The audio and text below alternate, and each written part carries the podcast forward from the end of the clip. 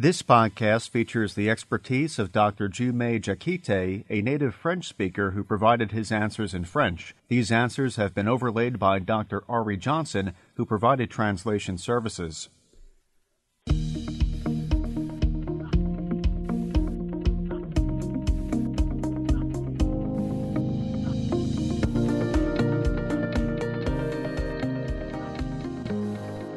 Welcome to our Faith and Philanthropy podcast series, where we are exploring what philanthropy and purpose means from a Muslim perspective. My name is Safia Dandia, and I am part of the Family Advisory and Philanthropy Services team at UBS. We speak about faith because, in working closely with our clients and their families, we recognize the important role that faith plays for many in shaping values, identifying needs, and helping others. It's oftentimes central to why people give and how they give.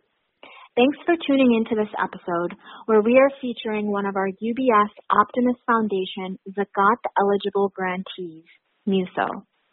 The UBS Optimus Foundation is our in-house foundation dedicated to helping our clients source and manage impactful programs improving the lives of children around the globe. We identify evidence-based scalable solutions in the areas of healthcare, education, protection, and the environment. MUSO has been a strong partner in our health portfolio for several years now, and we're excited to share that this Ramadan they have been added as one of our new Zakat eligible programs. For those who are unfamiliar, Zakat is a form of almsgiving for Muslims who meet certain conditions under a threshold of wealth where they must distribute a percentage of their wealth to charitable causes every year. At the UBS Optimus Foundation, we're continuing to expand our selection of programs that are Zakat eligible so that our clients who are giving from an Islamic perspective and are looking to fulfill their Zakat can do so through us.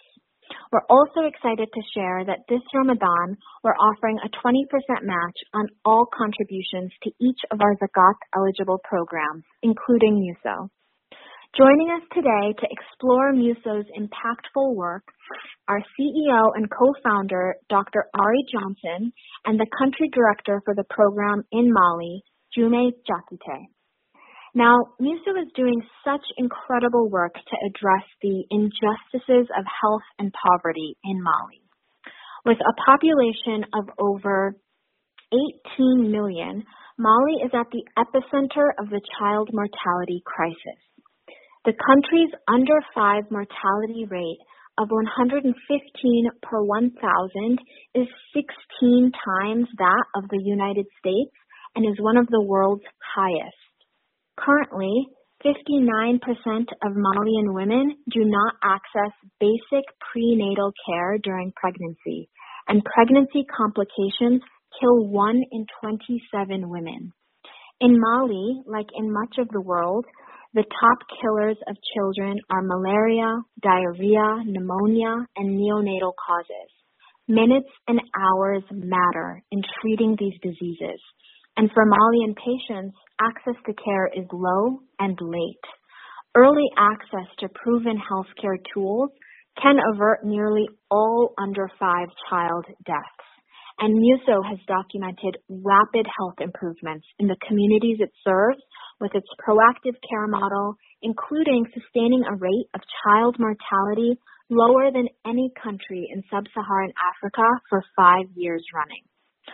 Ari, could you please start us off by sharing the founding story of MUSO and how the MUSO model is structured to address some of these challenges?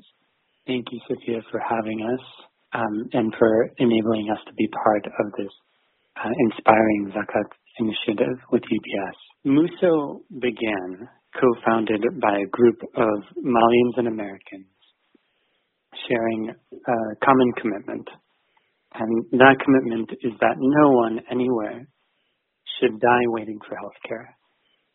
Who gets care first and who gets care last should not depend on where we were born or how much money we have in our pocket uh, or our gender or the color of our skin.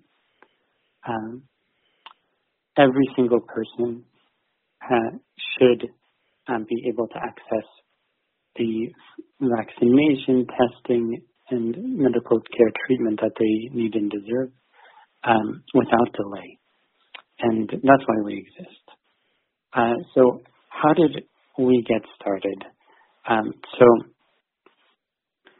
this journey began from Muso with a group of Malian and American co-founders moving in uh, with communities living on the edge of Mali's capital city, um, sort of in the shadows of Mali's capital to a set of particularly of vulnerable peri-urban communities uh, called Yirimadio. And we were uh, incredibly welcomed into uh, this set of communities, into this area. Um, and uh, both uh, Dr. Diakité and myself, as well as other Muso co-founders, uh, moved in early on in our work with the communities we sought to serve and partner with. And not long after we moved in, uh, something uh, powerful and transformative happened. Uh, something that we weren't entirely expecting, but that reshaped everything that came after. One of our neighbors came to see us, and we could tell that she was deeply troubled, that she was um, almost in a panic. And she said, Will you come see my grandson, Ibrahim? And so we could tell something was wrong. We rushed with her through the alleys of the neighborhood and uh, got to her home. And we found Ibrahim, who's uh, about one uh, year old, infant, and uh, the little boy was soaked and sweaty and really high fever, and he was struggling to breathe. He was in respiratory distress. And it was clear to us uh, immediately that he was in danger. And so we did what any neighbor would have done in that situation, right? Uh, we mobilized and we r- rushed him to the nearest hospital to try to get him care. But we were too late. And the next day, we were sitting at Little Ibrahim's funeral, reliving what it was like to be with him on the last day of his life uh, to watch him dying uh, and mourning with his his grandparents and his parents, and we were we were angry um, because it was clear to us that Ibrahim should not have died. That he died because he didn't get the care that he needed early enough, and we felt culpable as well um, that we um, and um, as part of the human greater human family had um, put in uh, allowed such a situation to exist where um, children are, are dying um, because in the setting of poverty they're not getting access to the care that they need and deserve in time. And so we started asking ourselves, well, why and how did this happen? But before we could answer that question, a few days later, something very similar happened. And then it happened again, and then it happened again, and again, and again. It got to the point where nearly every week we were attending the funerals of our neighbors. We were attending the funerals of babies, of young moms, of children. Um, we attended the funeral of uh, one of our neighbors who was a young mother who died of a dental infection, a cavity, um, be, because she didn't have enough money, the few dollars that she would have needed for antibiotics um, to treat the dental infection. And it uh, turned into an abscess, which turned into a bloodstream infection and septic shock, which killed her. And we sat there and we mourned with her toddler. Um, and as we had these experiences, accompanying first a few of our neighbors and a few dozen, then more than a hundred of our neighbors, one by one, as they struggled to access the care that they needed for themselves and their children, we saw that so much depended on this one thing time. so much depended on how early or late someone got the care. So for our neighbors who somehow managed to reach us early, even a few dollars worth of health care was enough to turn a life around. We saw uh, kids come back from uh, severe illness um, and be uh, healthy and playing again within a matter of days when we caught them early. Um, but most patients were in the other category who had faced long struggles and many delays on their path to care. So those are the patients that no matter how many nights we stayed up all night uh, with them, no matter how much effort or resources we put into it, it often wasn't enough.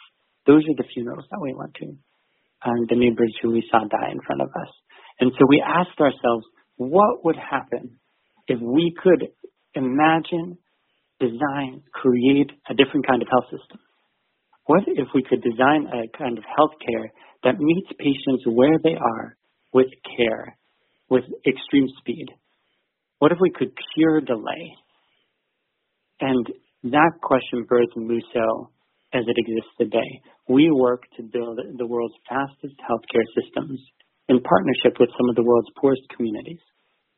Thanks so much for sharing that. That's truly a heartbreaking story, but it's it's incredible to see what came out of those experiences.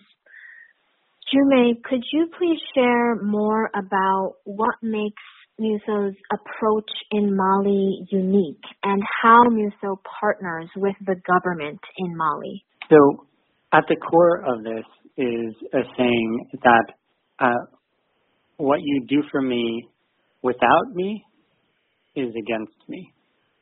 Um, and the flip side of that is that uh, we make a commitment uh, to treat our patients as our professors, um, to learn from our patients um, as the primary authority on their needs and the challenges that they face.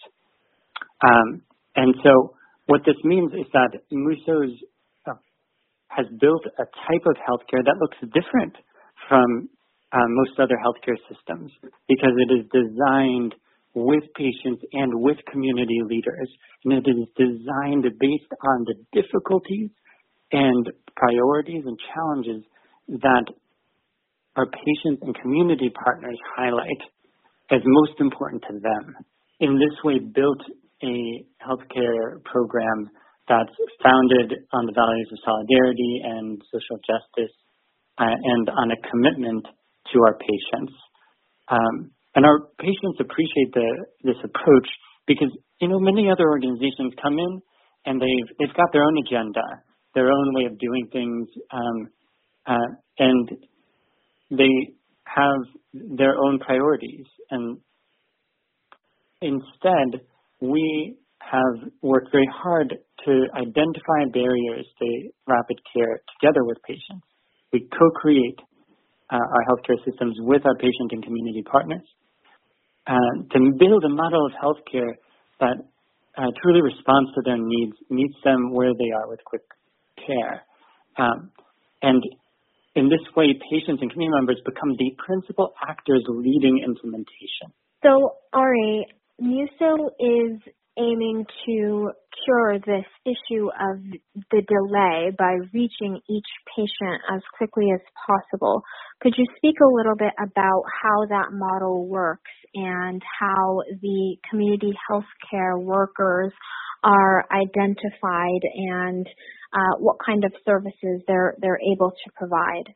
Absolutely. Thanks for the question. So as Dr. Diakité explained, uh, we begin our design process asking patients what are the barriers they face that delay their access to care. And they consistently tell us about some of the same things. They tell us about financial barriers.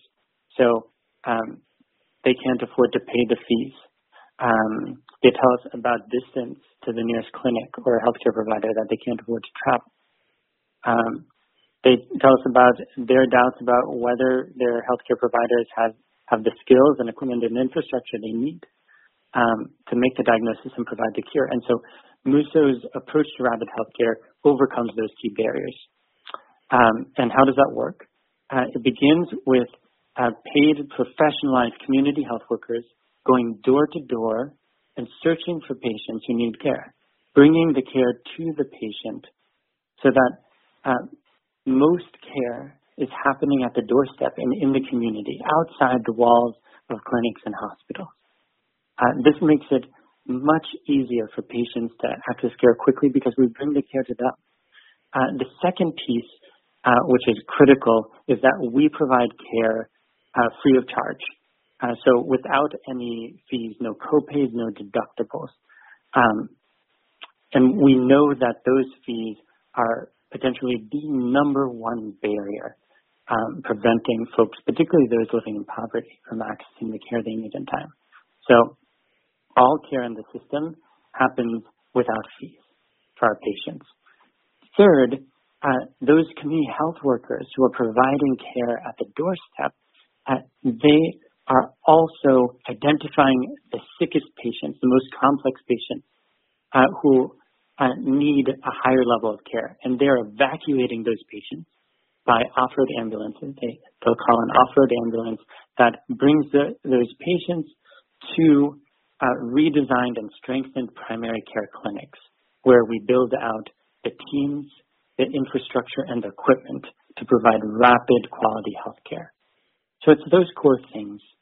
Um, professionalized community health workers bringing care to the doorstep, providing that care without fees, and making sure that the sickest patients can get care at strengthened rapid access. Thank you for sharing that. What's so impactful about this model is that it not only benefits the patients receiving service, but also the local community members who go through the community healthcare worker training and become educated and empowered to provide these services to their neighbors. How are community healthcare workers identified and what does that training process entail and what kind of services are they then able to provide when they go door to door? Community health workers are responsible for leading community health care delivery uh, for the communities that they serve. Um, so these are women and men from their own villages, from their own communities and neighborhoods, uh, who get nominated and identified and put forward by their communities. Uh, so um, these are folks who have the trust in their communities based on their demonstrated commitment to the health of their communities. Um, and so the first step in the selection process of community health workers is to um, is that is for community members, um, community groups to select and nominate uh, potential community health workers uh, who will then participate in a training process uh, to become a community health worker. So the selection process begins with the, community um, proposing a, a many candidates uh, who, who, they believe meet uh, the, the core needs and are, are trusted um, potential community health workers. Um, then there's a selection com- committee composed both of uh, technical members of the MUSO team and community members um, uh, who together evaluate candidates for um, core literacy skills, uh, technical skills, um, as well as values alignment um, and their level of commitment. Um, at the end of the training process, um, all candidates go through an accreditation process. They uh, undergo an, an, accreditation test that um, looks technically at their capacity to uh, provide uh, the care that um, that they will need to provide. Um, so it tests their skills in diagnosing and treating malaria, diagnosing and treating diarrheal disease and uh, pneumonia, um, as well as malnutrition. And it tests their skills uh, and their abilities on accompanying uh, newborns in those critical first 28 days of life, as well as accompanying uh, women and providing prenatal care for women throughout their pregnancy. Um, Uh, these are core elements of the package of care that community health workers provide in the home.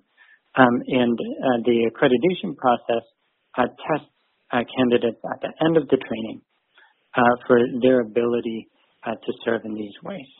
To ensure that these community health workers are providing the highest level of quality care, um, we our support to them doesn't end with accreditation and selection uh, when we send them out in, into communities.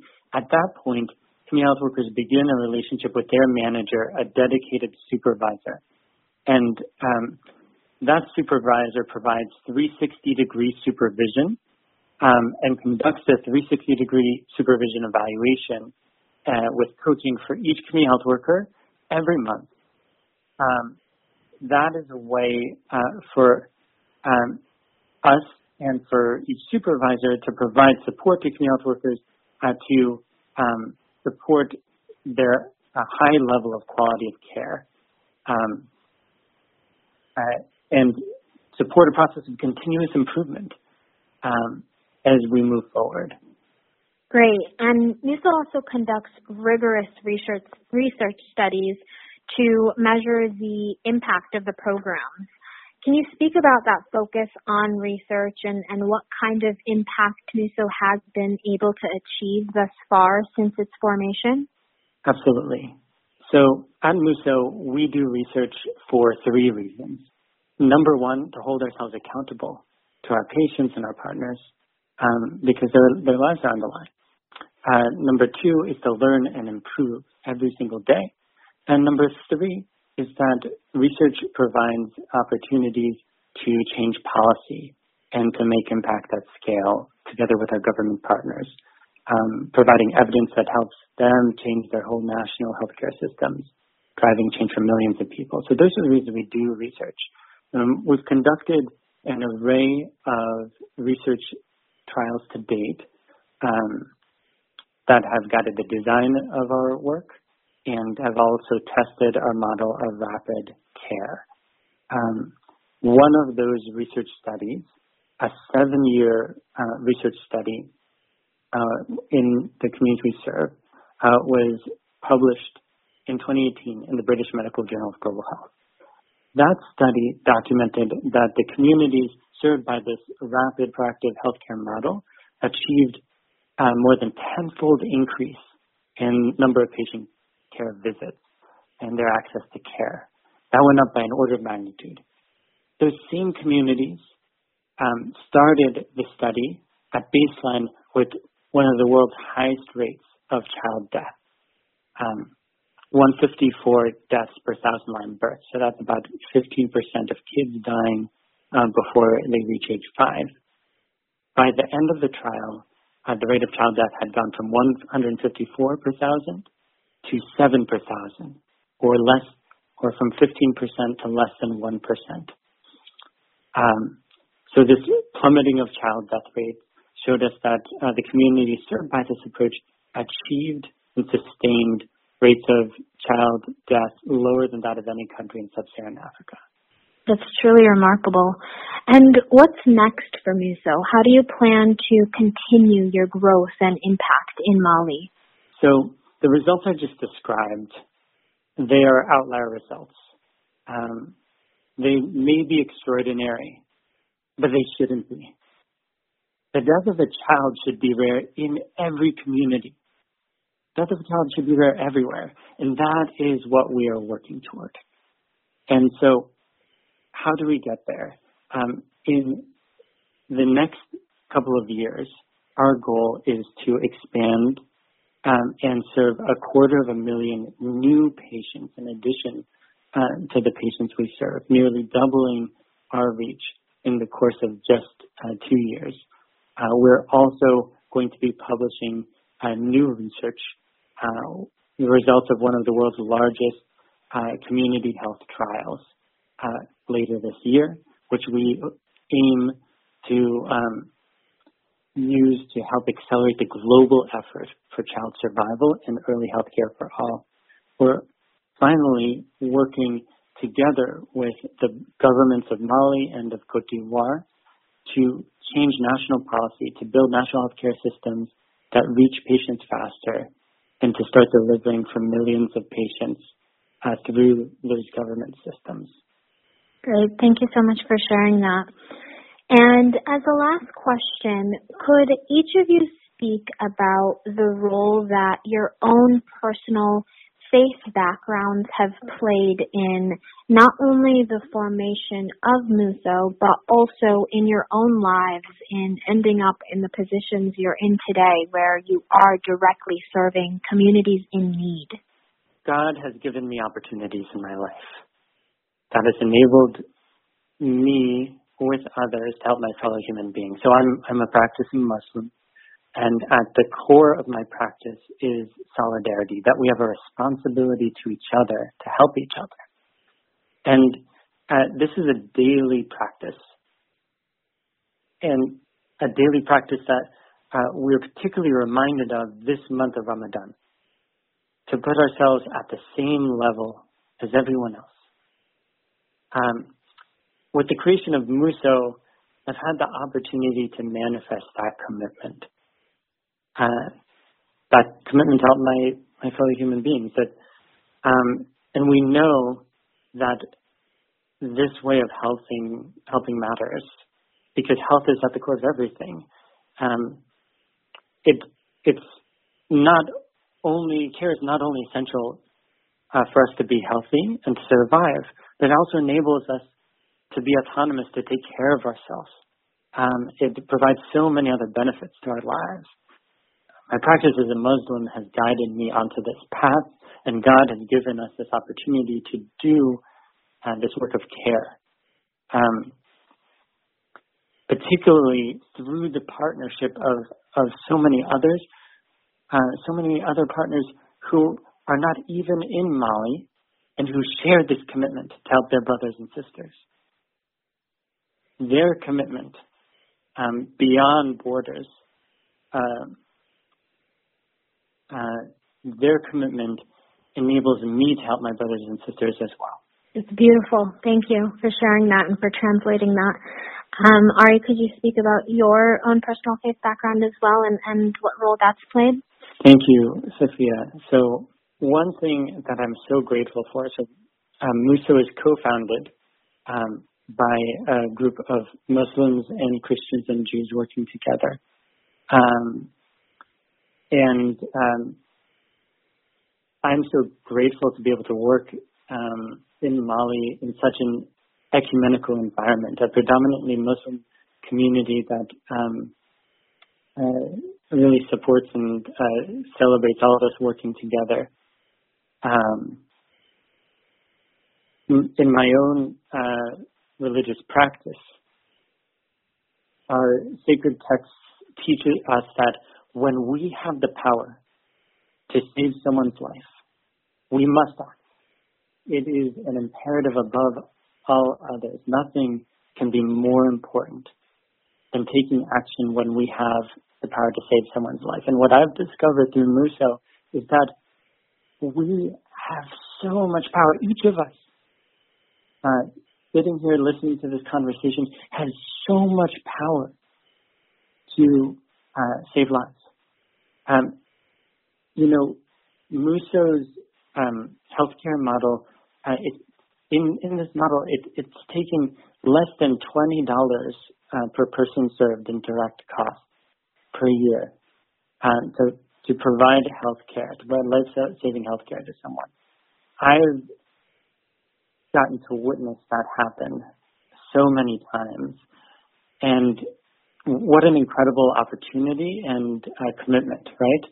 Um, what I've learned um, working with um, with my colleagues um, is that we share this common commitment to the immeasurable value of every human life, um, and a common understanding that when we have the power and capacity to, to make take action to save a life, that we must act, and we must act with the fierce urgency of love of our fellow human beings. And it should be a, a fire under our feet and driving us to take care of each other, to meet each other without delay with care. Thank you so much to both of you for sharing those beautiful sentiments and for providing this insight into the incredible work that MUSO is doing. I really appreciate both of you joining us today. For those tuning in, if you are interested in taking advantage of the 20% match that the UBS Optimus Foundation is offering on contributions to MUSO, or learning about our Zakat eligible programs and how to get involved, please reach out to your UBS financial advisor or our Family Advisory and Philanthropy Services team. Thank you all for joining us today.